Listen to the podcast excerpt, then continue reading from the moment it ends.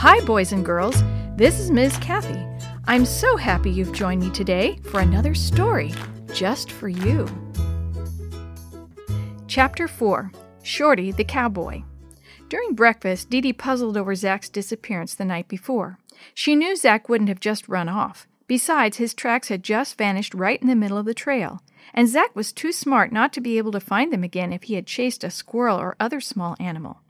Dee Dee played with her cereal while she thought. She didn't even hear someone knocking on the cabin door. Hello, Chris. Hello, Maria, Mrs. Adams said. Dee Dee is just finishing her breakfast. Everyone else has finished eating and ready to go ride horses, Maria said as she sat down at the table with Dee Dee. Do you want to go? Oh, yeah, I forgot about the horse ride. Dee Dee hurriedly ate the rest of her cereal. Come on, Zach, let's go. With his cowboy hat scrunched down on his head and his cowboy boots on, Sammy looked like a real cowboy. He already had his horse picked out. Its name was Thunder, and Sammy was brushing its shiny gray coat. There are four horses left, Willie told Chris, Maria, and Dee Dee. Dee Dee climbed the corral fence to look at the horses. A pretty black and white pinto trotted around in circles. Dee Dee glanced over at Chris and Maria, who were watching the horses too. She thought Chris was eyeing the pinto. That's okay, she thought. Chris can have the pinto. I like the one with the white spots on its rump. Maria picked out a Palomino mare that had come over to her when she called it. You decided who you want to ride? A deep voice drawled behind them. Startled, Chris jumped up to the next pole on the fence, and Dee Dee accidentally let go and fell backward. Two strong hands reached out and caught her. Whoa, miss, the camp wrangler said. I didn't mean to startle you, kids. I just, uh, didn't hear you walk up, Dee Dee stuttered. The wrangler's eyes twinkled as he laughed. He was tall with a red mustache and short red hair under his black cowboy hat. My name is Shorty Wilson. I'm sorry I scared you. Maria twisted around and hooked her arms over the top rail of the corral. Your name is Shorty? She couldn't believe it. Shorty Wilson looked like the tallest person she'd ever seen. Even from where she was standing on the fence, she could see straight into his eyes.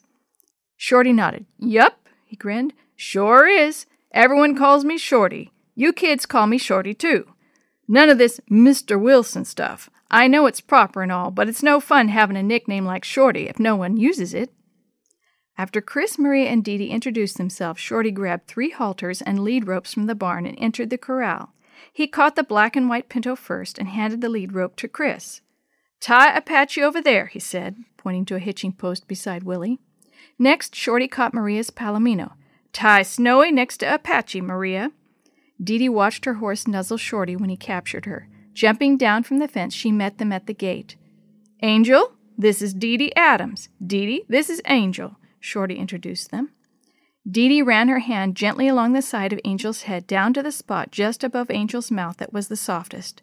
Oh, you're so soft, Angel, Dee Dee said. Angel nuzzled her hand as if to agree. It looks like you two were meant to be pals, Shorty said. Shorty gave Dee Dee some treats to give to Angel. Only feed her when she's being good, Shorty said. Then he gave Dee Dee a brush and showed her how to properly groom Angel. Um, do you think Zack could ride on Angel with me? Dee Dee asked. He'll be really good. Shorty looked at Zack and smiled. I think so. Angel won't mind as long as Zack doesn't mind. Dee Dee sighed. Oh, thank you. Shorty moved down the line of horses and shoebox kids to make sure everyone had done a good job of grooming their horses. Then he started with Jenny, showing her how to put the saddle blanket on her horse, and then how to put the saddle on. None of the shoebox kids could put a saddle on without Shorty's help, though. Don't worry about being able to saddle your horses by yourselves the first time around, Shorty said. It takes practice, especially when you're not even tall enough to see over the back of a horse, he added with a smile. When the shoebox kids had their horses saddled and bridled, Shorty led his gray horse away from the other horses and showed them how to put their left foot in the stirrup and swing their right leg over the saddle. There, that's how you climb aboard, he said, before swinging back down to the ground. I can do that, Chris said confidently. All right, Chris, Shorty said. You're next. Be sure and tighten the cinch first, though. Chris tightened Apache's cinch like he had been shown. Then he led Apache into the open and reached for the saddle horn. He slid his left foot into the stirrup. Watch this, he told everyone. Chris pushed off with his right foot but didn't get very far. He tried as hard as he could to pull himself up and lift his leg over the saddle in one try, but finally had to drop back to the ground. Sammy laughed. So that's how you get into the saddle, huh, Chris? Chris laughed too. I guess it's more difficult than I thought. A few minutes later, with Shorty's help, everyone was in the saddles. Shorty handed Zack to Dee Dee and then climbed aboard his own horse. Willie surprised everyone by being the best rider. He wasn't scared at all as he trotted Smoky around the corral.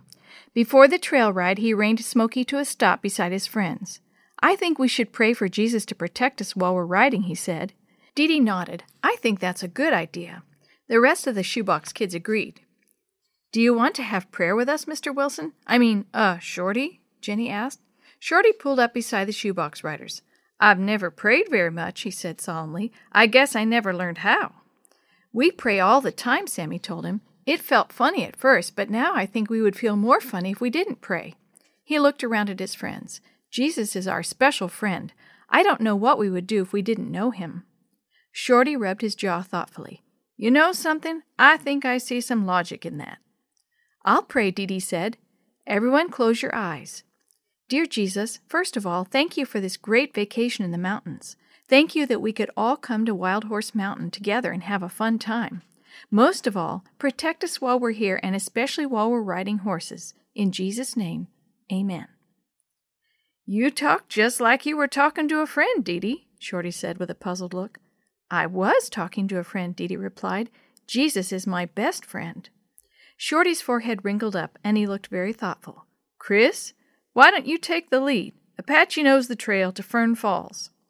Chris laid the reins on Apache's neck to turn him just like Shorty had showed them all how to do. Then he gently nudged Apache in the sides with the heels of his boots. Jenny got her horse Magic to walk behind Apache. Then Sammy fell in behind Jenny on the back of Thunder. Willie followed Sammy, and Maria made clicking noises with her tongue to get Snowy to start walking in line. Dee Dee and Shorty brought up the tail end. Shorty was quiet for several minutes. Then he said, You know, Dee Dee, I haven't prayed since I was a kid. The only time I ever heard people pray before is when they sounded as if they were talking to a God who shot bolts of lightning at people if they didn't do exactly what he wanted them to do. Dee Dee twisted around in her saddle as far as she could to see Shorty. In the shoebox, we learn that Jesus loves us more than anything. That's why he died for us. Most of all, he wants to be our friend.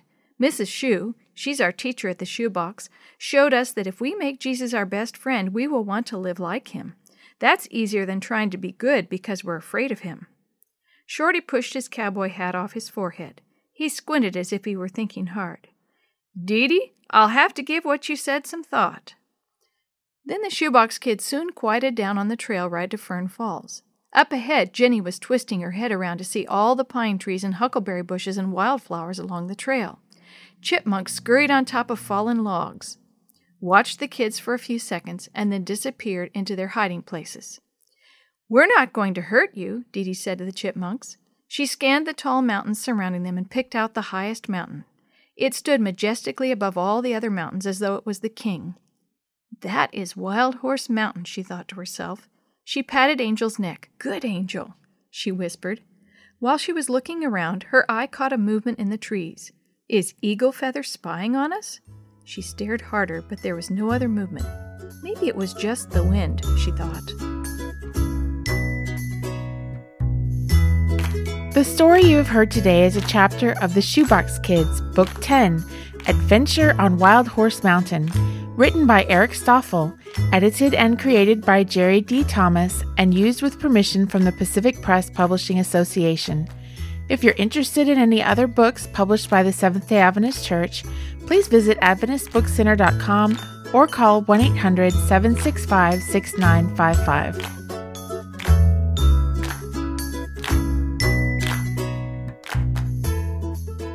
This podcast is a production of the Carolina Conference of the Seventh day Adventist Church.